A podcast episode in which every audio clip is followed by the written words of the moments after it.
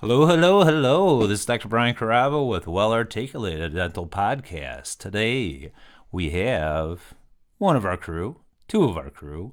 We have Steve V with us. Hi, Dr. Caraba. It's great to be back. Oh, there we go. Ha ha ha. And an interview we've been wanting to get for a long, long period of time. This guy goes on the farm sometimes, he travels, he goes skiing, and he has a wonderful dental practice of 30 plus years. And now he's a full time instructor at the Midwestern University in Downers Grove, Illinois. I want to present one of my buddies, uh, Devin, uh, Dr. Kevin Patterson. Uh, he was director of the Chicago Dental Society. Um, his final year was my first year in uh, the CDS board, and he was the chair of the finance committee. And um, we graduate from there? Uh, I, I'm from Pennsylvania. I have a uh, bachelor's degree from the University of Pittsburgh, and uh, I went to dental school at Northwestern. Graduated in 1986. Northwestern. When did Northwestern close? That closed when I was in dental school. 93, I think. 2000 or so. Was it? Okay. Yeah, they were after Loyola. Was it? Okay, yeah. Yeah. Uh, That was unfortunate. It was. Yeah, so another dental school that went down the hives. But anyhow, we got you in finally for our interview. I appreciate the opportunity. Excellent. Oh man, we're so happy you're on board, and of course we want you to be part of the Well Articulated Dental Podcast team also. So periodically we're going to get KP and Dr. KP, to do a couple of our things, and um, he's a mastermind of some of our, our fun magic that we're creating also. So we're going to give him the floor a bit, and uh, basically we want his story. What brought him into dentistry? Why does he want to dig in people's mouths? What did it, it what did it develop? Why did you want to get into dentistry? You know, Come on, KP. When I was a, I'm from a small town in Pennsylvania, and when I was a kid, my uh, my dentist was my little league baseball coach. I always really liked him. Uh, you know, and I, I remember, you know, in elementary school, my friends, you know, and I saying we're going to be dentists, and uh, and then it kind of got away. I kind of got away from it in high school. I was thinking maybe physical therapy or something like that. But back at the University of Pittsburgh, uh, I did a uh, a research project at, at Pitt Dental School, and uh, I was, you know, I saw the dental students there, and I kind of it came back to me about wanting to be a dentist when I was a kid, and as I saw the uh, the students, I thought, you know, I could do this, and uh, um, you know, that's how it came about. And when I when I went to my ten year high school reunion, uh, one of my buddies was like, I remember we were both going to be dentists when we were little kids. I can't believe you did it, and uh, you know, but uh, um, here I am. So, So, it's been a great career for me. What a path, huh? Yeah. So uh, in the the baseball, what did you have any tooth avulsions? Anything funny going on? Or did did the coach have to do anything on the, the field? Uh, you know, Do you he was just a, he was just a great guy. I mean, I Okay. remember going to the office and and you know that was in the old days of belt drive handpieces and stuff like that. And uh, sometimes it hurt a little bit, but he was always just a nice man. And I was going to see my coach and. Uh, and you know he was very approachable. Uh, I grew up in a blue collar family. I'm from a small town, and and the role models in town were you know the physicians, the the dentists, the you know there was a few Family practice. Yeah, and it was uh, you know it was and you know my my family was you know they they always you know were were very um, supportive of education. They wanted me to have a good education. Um, you know, my mom was a valedictorian, but uh, but didn't get a college education, and uh, uh, you know, she but she really you know pushed me and and kind of one generation standing on the shoulders of the previous generation. You know, it was uh, it was something that they they wanted for me. When I was when I was at Northwestern, the or I'm sorry, when I was at Pittsburgh, the uh, the the dental school research project led to a, a project at the medical school, and the, the professor there uh, knew that um, I wanted to be a dentist, and he said, "You should go to Northwestern." He was from London, but he had done a, a fellowship at uh, University of Chicago, and I was like, "Where's Northwestern?" You know, I, I, I hadn't ever been to Chicago. I'm from the East Coast, and uh, you know, it was. Uh, but you know, my mom said I got an interview, and my mom said, "Oh, I'll drive. Let's go." Uh, I've never been to Chicago either, so she drove me out here, and you know, I ended up, uh, you know, getting married and spending my career in Chicago, and and you know, I, I for me, one of the greatest honors was being chairman of the Chicago Dental Society Finance Committee because when they, you know, I'm a complete outsider. I'm from some small town in northern Pennsylvania, and when they put you in charge of all the money at the Chicago Dental Society, it means that they like you and and they respect what you've done with your career. So. And you did such an outstanding job. You inspired the heck out of me when I jumped on board, and just Thank you, You know your reports and just you know just so professional about everything. And it was just it's such a pleasure to work with you in the past, the now, the future. You know that's that's why we got you on this team too. Thank so you. we're gonna have a bright future all together. So were you homesick at all when you came to Northwestern? You know, it was North. It was uh, my class was from all over. I had six classmates from Hawaii, a dozen from California. I mean, one of my best friends was from Oregon. Uh, my roommate was from the Detroit area. It was uh, that were- diversification didn't bother people you. There, all, oh, it was great. I mean, we had fun. You know, it was. Uh, uh, you know, they were was- all hearts, huh? it was very. It was. It was great. It was. Uh, we had a we had a wonderful class, and uh, Awesome. you know, uh, a, a lot of them, you know, through Facebook and stuff, I'm still in touch with them, and uh, and it's been great. You know. Uh, but uh, it's one of the things I gave a lecture at Midwestern recently, and I, I told the students to, you know, value and appreciate your classmates because for some of them you won't see them again. This the fourth year students are only a few months away from graduation, and uh, it's not going to be that much longer. And, and for some of them, you know, you're you're so close during the four years of dental school, and then all of a sudden, everybody, you know, disappears. Life begins. Life begins. Careers begin, and uh, Yep. you know they're they're gone. And, There's a lot, a lot of debt. Unfortunately, they got to pay. There's a lot of, you know, they got to find their way in terms of where they're going to find a location. You know, there's a lot on their minds. You know, when I was at Midwestern too. Sorry to take this over a little No bit, but um, the Hearts and you know they're great students there.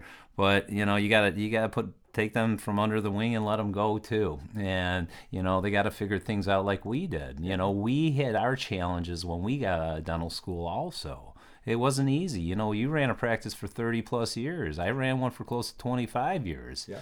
You know, so we're kind of warriors in that own sense because being dentist behind the chair the whole time and still running a practice and still training and managing and dealing with the insurances BS or oh sorry benefits not insurance let me re- rephrase That's, that that's two whole jobs. You, know, you, Yeah, you, we- gotta we wear a lot of hats patients, there, which is- man. Which is not a simple job. Totally. And and then you've got to run a small business, which is not a simple job. So Kevin, early in your career, you you did uh, you were involved in a couple of different practices. Why don't you walk us through, you know, how you evolved from like an associate starting dentist up to a guy running a big practice uh, with with a beautiful lot of lot of other associates. beautiful I, you know, I came out of dental school and I just needed, you know, a job. And the first job that I got uh, uh, it was a, a practice that had advertised through the University of Illinois, and uh, um, I went to the I went to the office and. Uh, the, the, the owner of the practice was saying, you know, the equipment's really not working in that, that office or the operatory that I was thinking of putting you in and uh, or putting an associate in. So, you know, I, I don't think I'm going to hire anybody. And I, I looked at him and I said, listen, if I bring my tools and I fix the equipment in the room, can I have a job?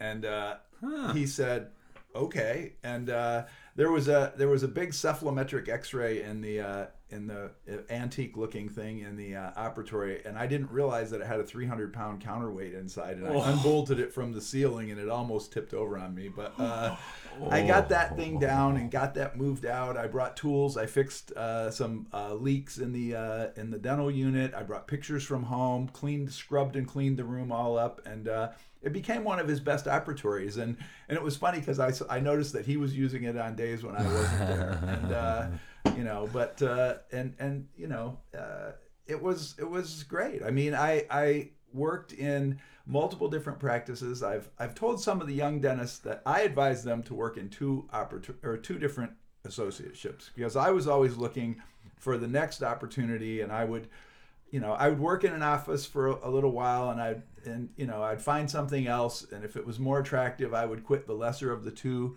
and move to the next opportunity. What made it more attractive? Was it always a financial point, or was it uh, more of a heart? I was trying or- to learn as much as I could uh, about practice management. Both, you know, I saw, I learned in being an associate in eight different practices. I learned both, you know, things I wanted to do and, and things that I would never do. And uh, you know, I've told young dentists if if they're doing things in the office that you know just aren't right, then get out of there. But otherwise, you know, I was able to go from practice to practice and and find better and better opportunities and work my way into better practices. And I, I learned at all of them. I'm grateful for all of the opportunities that I had. Uh, I was partners in a couple of practices, and uh, um, you know, so So when did just- you get your first practice? After how many years of graduation? my third year or fourth year out, one of my classmates and I did a scratch start, and we did that where we each worked the office three days a week. We, my wife was from the area in Brookfield where we started the practice. We the practice was in Riverside, and uh,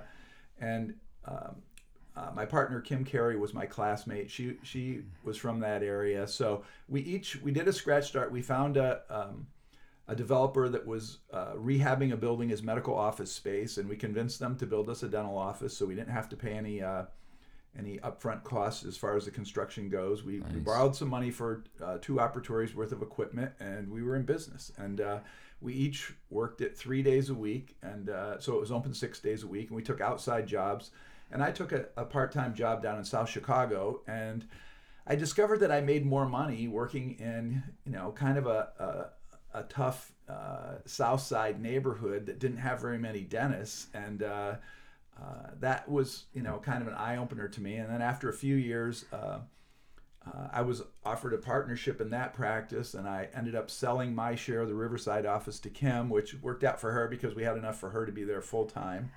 And uh, so I, I went to South Chicago, and I, I did that for a few years, and and then I struck out on my own, and uh, you know I got the uh, Riverdale practice. It was uh, Leo Finley's practice and Wayne Helge's. Uh, Leo, holy yeah, cow! I bought Leo. Finley's practice. And, Wow. uh, that was his his father's practice. wow.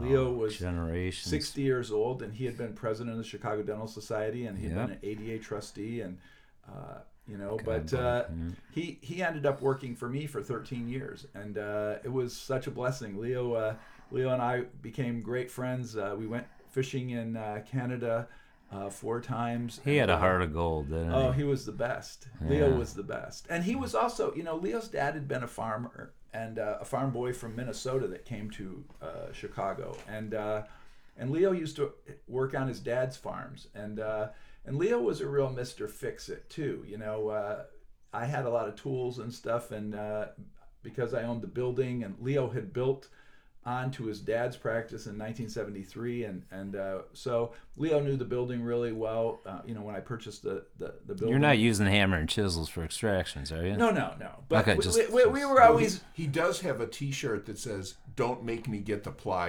Yeah, or not the rubber mallet. You know, the rubber mallet. If the anesthetic doesn't work, we throw that stupid humor out there sometimes. Oh, sorry to cut you. no off. no we, we, the thing is where I was going with that is this: that we're I'm- I've always been a, a hands-on, do-it-yourselfer, fix-it kind of person. If something's broken, uh, you know, I don't run to buy a new one. I break out my tools and I start That's fixing things. that's us. That's Yeah. what we do. and uh, and you know, and and that was you know when I've over you know over the years I've I've uh, I've heard dentists say that our system is broken uh, with dent- with regard to dental insurance and with regard to patients' payment and uh, uh, you know the system is broken and uh, you know I know. Uh, It's a difficult system to work with, especially when we're treating our patients, you know, from the kindness of our heart and trying to do the next right thing, and we're getting slammed by different group, but you it, know, but group it is insurance. the way it's done, right? And so almost all it's, it's kind of like accepted by dentists when they come in. But they it's say, been there for "This is- decades, yeah, this is the way it is, and and you learn it, and then that's the way you. and run what your is it benefits? Well, it has really evolved in the time, you know, over the course of my, you know. But you got to think lengthy about the. Medicare years. You know, Yeah, back in the '70s, you know, the state was paying for a lot of stuff. It was a lot of state-run stuff, and that unfortunately that got taken advantage of. And then they had to revamp that system. And now we're plugged in with the Medicare in the state of Illinois. That's basically in the same pool as the medical. So medical absorbs tons of it from dental. You know that that's that we could we know all about this. We could take one or two podcasts that just on this stuff. The screech, besides the insurance benefits we're talking about, the screech on my mind is a, a dentist saying tools all the time. Behind the dental chair, aren't they instruments? It's instruments, but I'm talking about tools in my office. I know, for but it's just- on my. Uh, they're not instruments funny. when I'm doing the plumbing and the Yeah. wiring and the. Uh, But it's funny hearing that come from a dentist's mouth, knowing that tools are for, you know, building, for fixing, and instruments are professional True that. instruments for the mouth. True that. So But- that's but what I always push on my on students. A patient with a thing that says Milwaukee on the side of it. I? I don't know. You know that we gotta keep those secrets behind. So it's like that power drill. Oh no. so in terms of where you're at now, you got through 30 years of practice. Yeah. And- I, I sold my practice in 2019. And, And- uh, and I sold it to a former associate. I had a nine chair practice when I sold the practice. Uh, you know, multiple associates. We had 42,000 patients of record. It was, had to be one of the larger practices in the Chicago. And you rotated associates th- through. You were Oh, a we had- person we- that let people, people grow. We had people that were there. Some some were there for ten years, but You're I mean, nice, uh, you know, they were. And th- there's associates that I hired. They're still there. And uh, Manil Shaw bought my practice. He was a dentist that I hired out of dental school, and uh, and he worked for me for six years, and he did great. And uh, and he came to me after six years, and he said, "I'm thinking of buying a practice." And I told him, "You're going to crush it." And uh, and he took a practice that was doing five hundred thousand, and he took it to a million the first year that he had it. And you uh, go. you know um, he uh, and that, i've told other young dentists that's how you that's how you shrink the debt of the practice uh, you know is you grow the business But if there's a will, there's a way too. And there is a lot of challenges, like we said earlier on. Um, and there are financial obligations. There are challenges we're going to win, challenges we're going to lose, you know. And fortunately, you know, in dentistry, if you just do the next right thing for your patients, you know, those challenges get less and less and less over the years of practicing. And the whole goal, you know, hopefully having your own practice of your own or working under someone that has a kind heart and you know there's there's different avenues to be a dang good dentist true that yeah. You know. i mean you know our you know not everyone wants to have their own business. I, I think that you know there still needs to be a path for people that do want to have their own business uh, but there's different options too and we don't want the dental students to be scared about what's out there. It's just a concern to us that some of the entities that they're getting gripped into you know there's a point of exhaustion. You know you can only work eight ten hour days. There's only so much dentistry in each dentist and you can't profit on a daily basis as we know you know? When you're in dentistry you, you get preparations. You're doing crown preps. You're doing all this you know it takes a lot of removal, so- concentration. Yeah and but i'm getting at the, the financial aspect of it. Mba can't run a dental practice because they're not behind the chair they don't know some days we do deliveries and try-ins the whole day you can't make a profit on a day give me a profit margin over a month over a week, over a quarter. True. You know, that daily stuff just drives me bonkers. So for the students, if you have to do a daily profit margin and extend workout, that is uncomfortable dentistry for people like us. So we always did the next right thing for our patients, and we went home with a smile on our face, and we could look in the mirror the next morning and say, "Let's get back to it." So that's why I love Kevin so much. He's he's similar to that Shefke guy, that tenacious one over there. So he was supposed to be here today, and um, unfortunately, or fortunately, he's got a new little one in the family. So he's got a grandbaby he had to visit today. So he had to cancel out on our interview. This was Kevin's awesome interview. Um, he's going to be on some future podcasts because he's on the team. And would you like to end this by saying anything, or how do you want to cap this off? I'm, I'm just uh, thankful for the opportunity to be here, Brian. Uh, you know, I've uh, uh, We you know, finally got you here. for a long time, and uh, I've always had fun and had a, had a, had a lot of fun uh, being around you and hanging out and stuff. And uh, It was funny before this podcast even started. You know, I'm prepping up and everything, and then I had to go downstairs, and all of a sudden I hear these two laughing their tail off. I'm like, I gotta get up there. I gotta see what's going on up there. So, you know, uh, it's let- just let- great. Let me take a moment to thank Dr. Patterson because I have Yes. a personal, personal th- uh, situation that he changed my life in a fairly major way. Back in 1992, he was relatively early in his practice, and I went to see him as a patient. Now, full disclosure, his wife and my wife are cousins, and that's how we've known each other for 30 some years. Anyway, I went in there and he said, "You know, you don't floss, do you?" And I said, "No, no, no. That's just kind of a waste of time. I don't do that. I mean, I was a twenty-something-year-old male. Why would I bother flossing, right?" So, so uh, uh, uh, he said, "Okay, well, I can fix that up for you." And he made it just painful enough that I said, "Hey." eh, How can I prevent that in the future? And he said, "Floss every day." And I Let am the here to say, begin. Since 1992, I have flossed every single day. I had to put floss in the in the glove compartment of my car. In Do my, your gums bleed anymore? You know, no, no, no. My gums. I mean, you ah. could take you could take those power tools that say Milwaukee on the side, and you can hit my gum. And and the, no, really, I, I I started flossing, and every single day since 1992, I've flossed my teeth. And know I how much no healthier issues. you are? Yeah, I know. It- it- Cardiovascular, it, head really to is. toe. It is remarkable, and and uh, when I go to the dentist now, my objective, of course, is to be the healthiest mouth that they're going to see all day. But I always go like first thing in the morning just to make sure. Oh yeah, before the coffee or after the coffee? Oh, after the coffee. So I, I have the coffee because I have to have the coffee when I wake up. I get up really early, and I got to have the coffee, and then then uh, then I go and I do. But I have Kevin gave me an H6 H7 scaler about that same time, and I've been hmm. using it for all these years. And and when I do go in for my cleanings, they say, "Oh, I can see where you used the scaler. You missed a spot over here." And I said, "Well, you know, I can't see that well with my little bathroom mirror." I used to drive my office staff nuts doing that. I used to stand in front of the mirror because you get that buildup under the tongue. So on the lingual, on the tongue side of those those lower anteriors, I'm I'm picking away, and they're like, "Doc, what are you doing?" I'm like, "I gotta." Then I'm doing, you know, making that sound. I'm like, "Yeah, nice and clean. I can floss and better."